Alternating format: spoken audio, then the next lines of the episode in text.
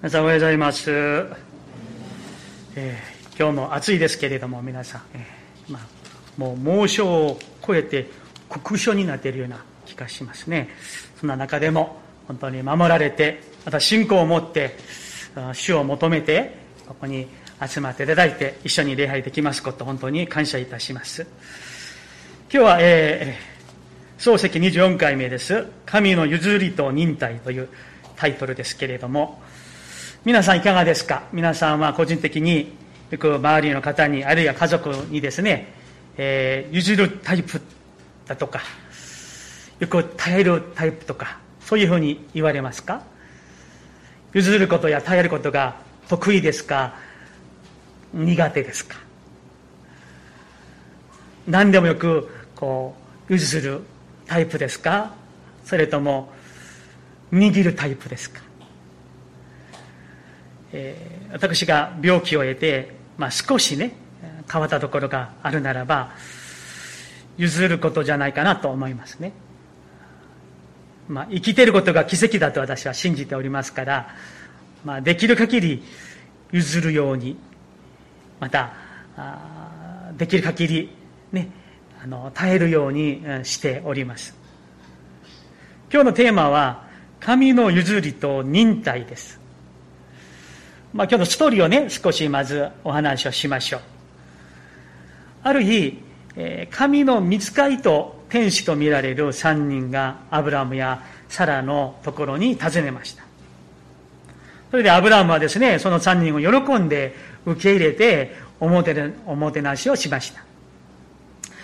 そんな中でですね、彼らから、なんと、来年の今頃、サラは男の子を産むんだと。言われたんですね。しかしどう考えてもアブラムとサラはそれは不可能だろうとね思って心の中で笑ってしまいました、まあ、そんな話がですねあってから3人はアブラムやサラと別れてソドムに向かいましたね。その理由は明らかです。漱石の18章20節21節を見ますと、こう書かれています。主は言われた。ソドムとゴモラの叫びは非常に大きく、彼らの罪は極めて重い。彼らの罪は極めて重い。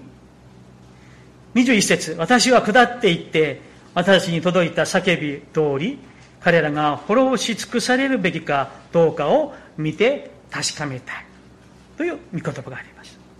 つまり、今このソドム・ゴモラはどんな状態なんでしょう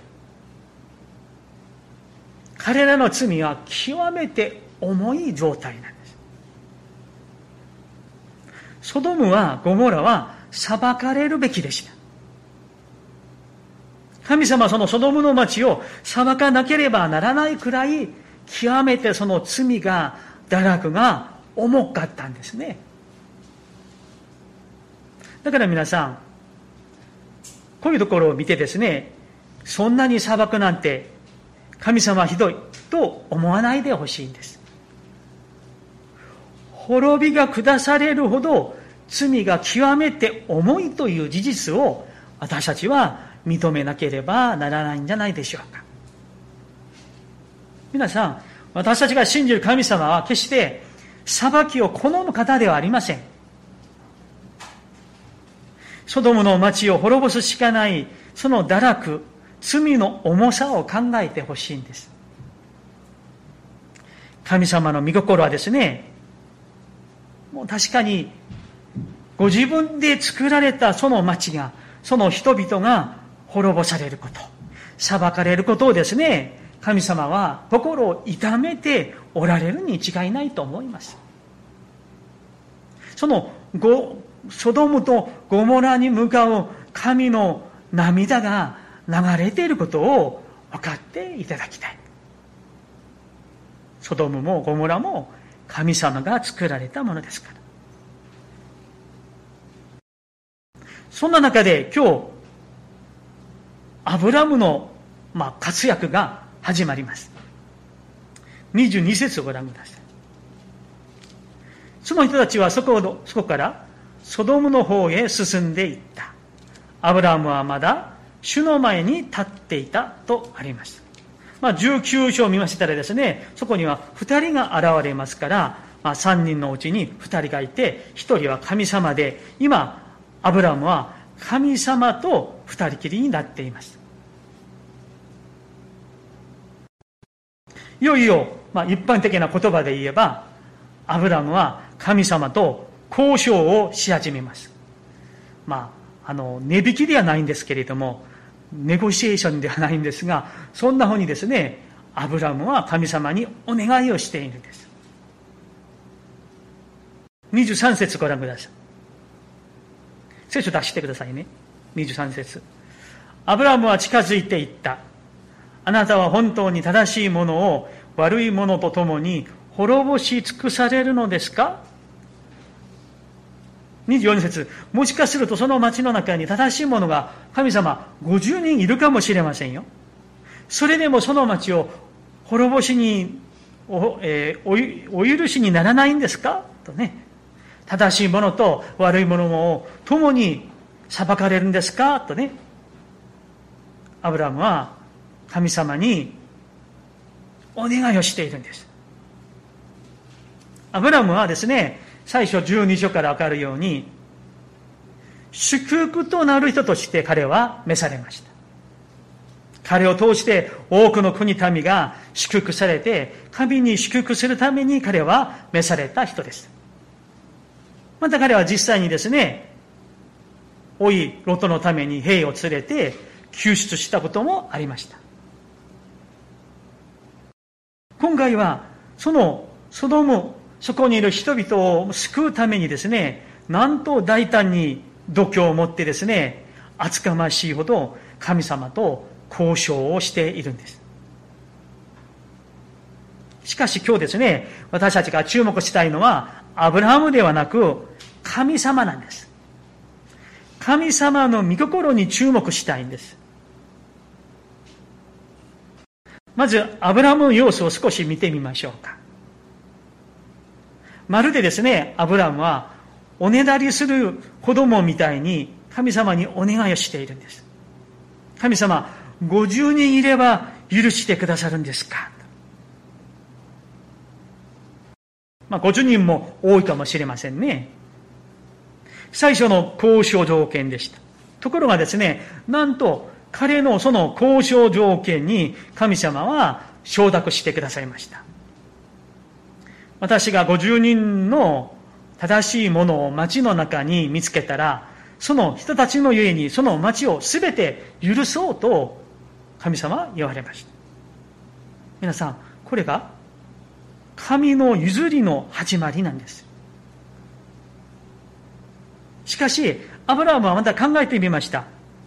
どう考えてもですね、あのソドムに正しい者は50人はいないかもしれないと。それですね、彼は50人から45人、45人 ,45 人から40人、30人、20人、10人まで下げていくんです。32節をご覧ください。聖書か前の字幕をご覧ください。出してください。32節聖書をご覧ください。そのうちにあのお姉ちゃん読んでください。また彼は言った。我が主よ、どうかお怒りにならないで、もう一度だけ私に言わせてください。もしかすると、そこに見つかるのは10人かもしれません。10人かもしれません。アブラムのおねだりの交渉が続きます。諦めないアブラムもすごいと思います。今回も彼はですね、何とかして一生懸命になって、ロトを、そのソドムを救おうとしています。神様から厚かましいものだと言われても構いません。アブラムはあのソドムに正しいものが10人はいるだろうと思ったんでしょ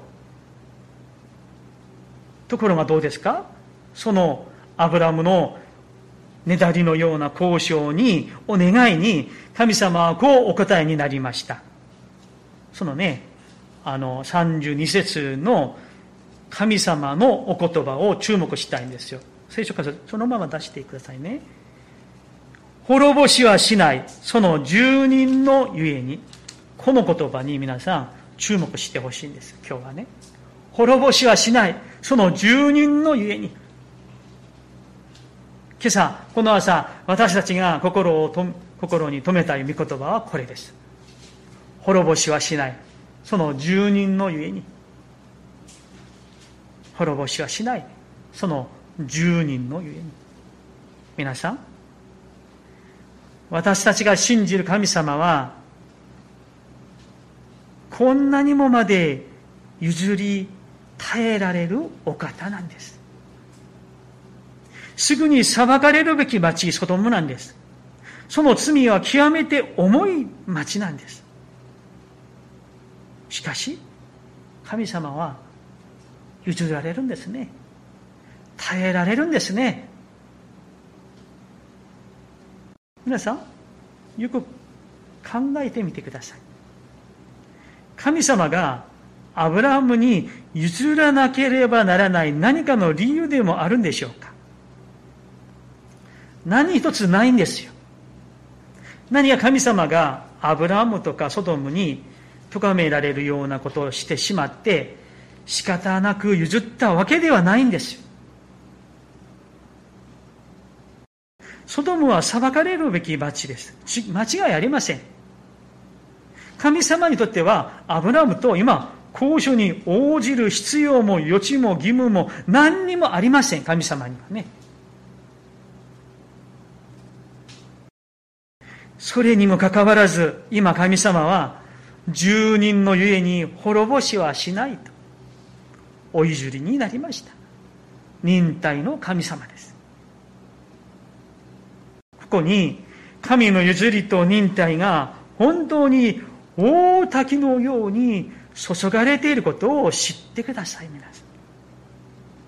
そしてこの朝、私たちもこの譲りと忍耐の神様にお会いしたいです。その満ち満ちた豊かさの中に入り込んで、そこでずっと留まりたいです。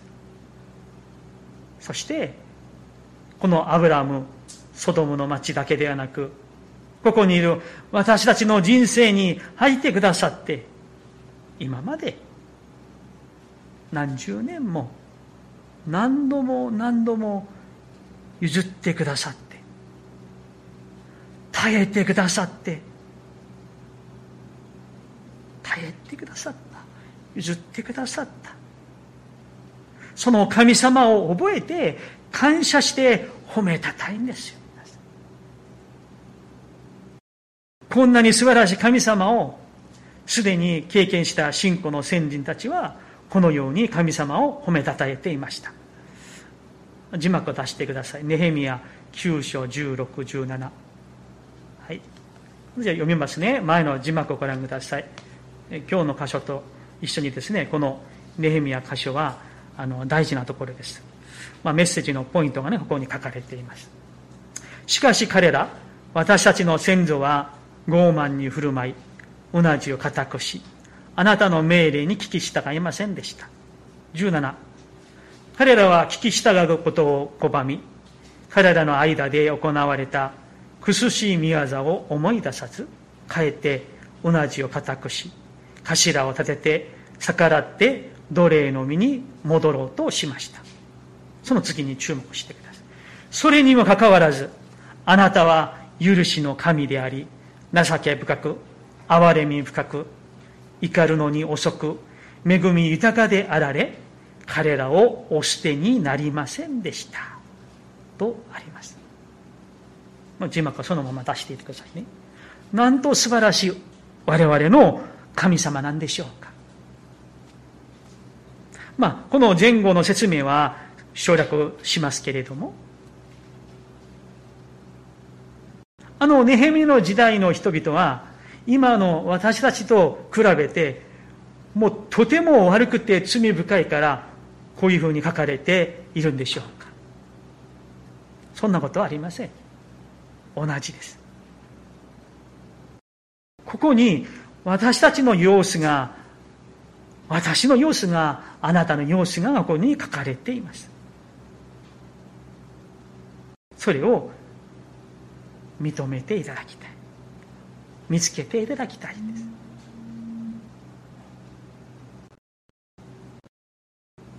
考えてみたら私たちは神の前にどれだけ傲慢に人の前に傲慢に振る舞ってきたんでしょうか。それに果たして気づいているのでしょうか。あるいは悔い改めているでしょうか私は思うんですよ。人は自分のことを考えるとですね人は自分の傲慢さに気づくことは幸いな恵みだと思うんですね。なぜなら自分が本当に主の前に傲慢で高ぶりのものだと気づいて悔い改める人は清められる可能性が清められているから幸いなんですよ。しかし信仰を持っていても実は気づかない人も意外と多いんです。また私たちは同じを固くしています。神の命令にメッセージに従うべきなのに聞き従いません。聞き従らないんです。まあ気に入ったら聞きますが気に入らなかったら聞き流します。捨てます。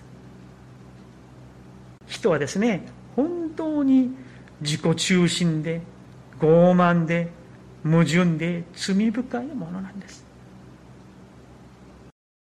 17節にこう書かれています。彼らは聞き従うことを拒み聞き従うべきことを拒んでしまいました。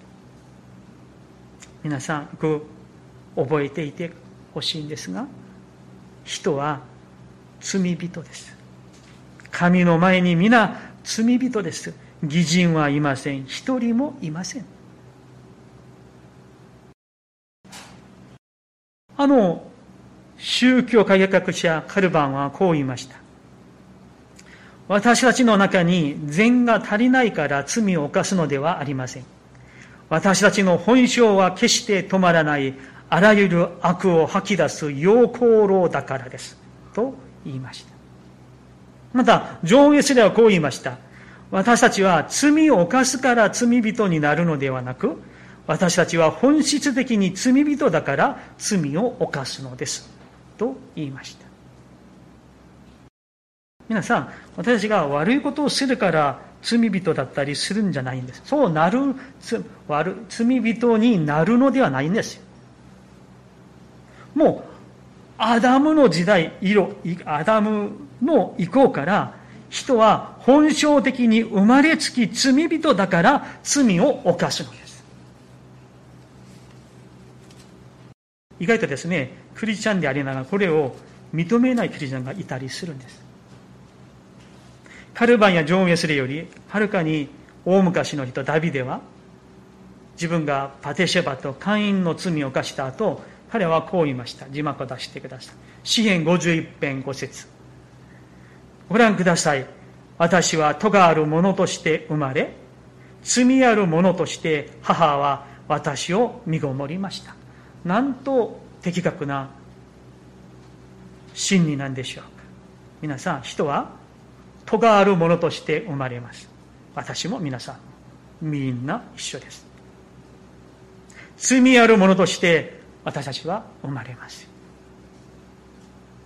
善良な人はいるかもしれません。良心的な人はいるでしょう。しかし、神の前には皆、咎ある者、罪ある者、義人はいません。一人もいません。私もあなたも。しかしですね、ここで一緒に少し考えてみたいものがあります。いわゆる、この社会の教育というものです。教育。まあ、それぞれ国どこも一緒だと思いますけれども、まあ、教育というものは長い間教育の影響によってみんなに共通の何かの価値観意識国家観とかね人間観というものが形成されますね。個人個人に、その国に、国家的に。ね、もう小さい保育園の時からずっとお年寄りまでずっと教わります。そうするとですね、知らず知らずのうちに、もう考えの中に、脳の中に打ち込まれるようになって、そういうふうに思い込んで、信じ込んでいるんです。まあ、ちょっと否定的に言えば、洗脳されるわけです。例えば、学校の教科書などでですね、いろんなメディアで本でですね、人は良い、人は生まれる時からみんな善人である。人は優しくて親切で良い存在であると教わります。保育園の時からずっと大人になるまで死ぬまで教わります。そうすると、それがもう人間観としてもう形成されちゃいますね。それで一般的な人間、人間観価値論を持っていたら、人間は善である。みんな善人である。罪人はいない。という感をみんな持つようになります。その上で皆さんが信仰を持ちます。そうするとどうなりますか？そこに必ず衝突が起きます。なぜなら、今まで習った人間観は、いや、人は善人であって罪はないと言うんだけど、聖書は罪人である義人はいないと言う。必ず衝突が起きます。そこで正しい信仰を持つというのは、その神の真理を持って今まで自分が持ってきた予的な価値観、人間観を打ち破って新しくすることです。このプロセスが起こらない限り人は変わりません。聖書が教える真理は人は罪人です。義人は言いません。私たちはただ許された罪人に過ぎません。ここに私たちは立たなければならないんです。むしろ聖書は言います。善人はいない。皆罪人である。義人はいません。よく言います。いや、あの人は優しくていい人なんですよ。確かに良心的にいいとかもしれません。親切であるかもしれません。いいことをたくさんしたかもしれません。しかし、神の裁きと救いの目から見れば、人は皆罪人に過ぎません。永遠の命の滅びで滅ぼされるしかないものが救いのない人間に人間であること忘れてはいけません。ジョン・ウェスレが言ったように、私たちは本質的に罪人だから罪を犯します。遠くまで行かなくても大丈夫だと思います。皆さんはどうか分かりませんが、私は自分自身のことを見たらすぐ分かります。人間は罪人である。自分の信じていることと、あるいは説教者として語っていることと。しかし自分の実生活とのそのズレ違い矛盾を感じるときにああこの私は本当に惨めなものなんだ。どれだけ罪深いものなんだろう。信じていることとこの生活の違いはどうしたらいいんだろうと悩みに悩み泣きに泣いています。毎日もきます。あ、じゃなら、全部ではないかもしれませんが、祈っている通りに、信じている通りに行っていない自分があるからです。人の前では偉そうに振る舞っているんですが、しかし、信じていること通りに生きていない自分があります。だからそこに葛藤の涙があります。すべては主のものですと言いながら握りしめている自分があります。神の神は愛なりと語りながら自己中心しか考えられない自分があります。謙遜を教え祈りながら高ぶりの自分があります。でも、私はまだ同時に一つ気づいたことがあります。こういうふうに気づかしてくださる神様に感謝しております。もしですね、気づかないまま、悟らないまま、全然わからないまま、人生を振る舞って、高ぶって、暴走機関車のように、ただ暴走するだけだったら、本当に、なんと惨めな人生になるんでしょうか。だからさっきも言いましたように、神の恵みによって気づきというものは、本当に幸いなことで恵みだなと思います。皆さんいかがでしょうか聖書目想を通して、祈りを通して、あるいはこういう礼拝説教を通して、自分自身のことを気づかされているんでしょうか。神のメッセージが耳の皆さんの心の中に届いているんでしょうか。神様こんなにも私たちの人生に何十年も何度も譲ってくださり耐えてくださったんですよ。私が持った痛み涙よりはるかに重い痛み涙を持って主は譲って譲ってまた譲って耐えて耐えて耐えてくださいました。それにもかかわらず時に私たちはちょっとしたことなのに譲ろうとしません。自分の考えを曲げようとしない。そこにいろんな言い訳をつける私たちがおります。腑に落ちないからとか納得がいかないからとか十分時間が持ちたいからとかうんうん言いながら譲ろうとしない。心を開こうとしない。同じの怖い硬い私たちがおります。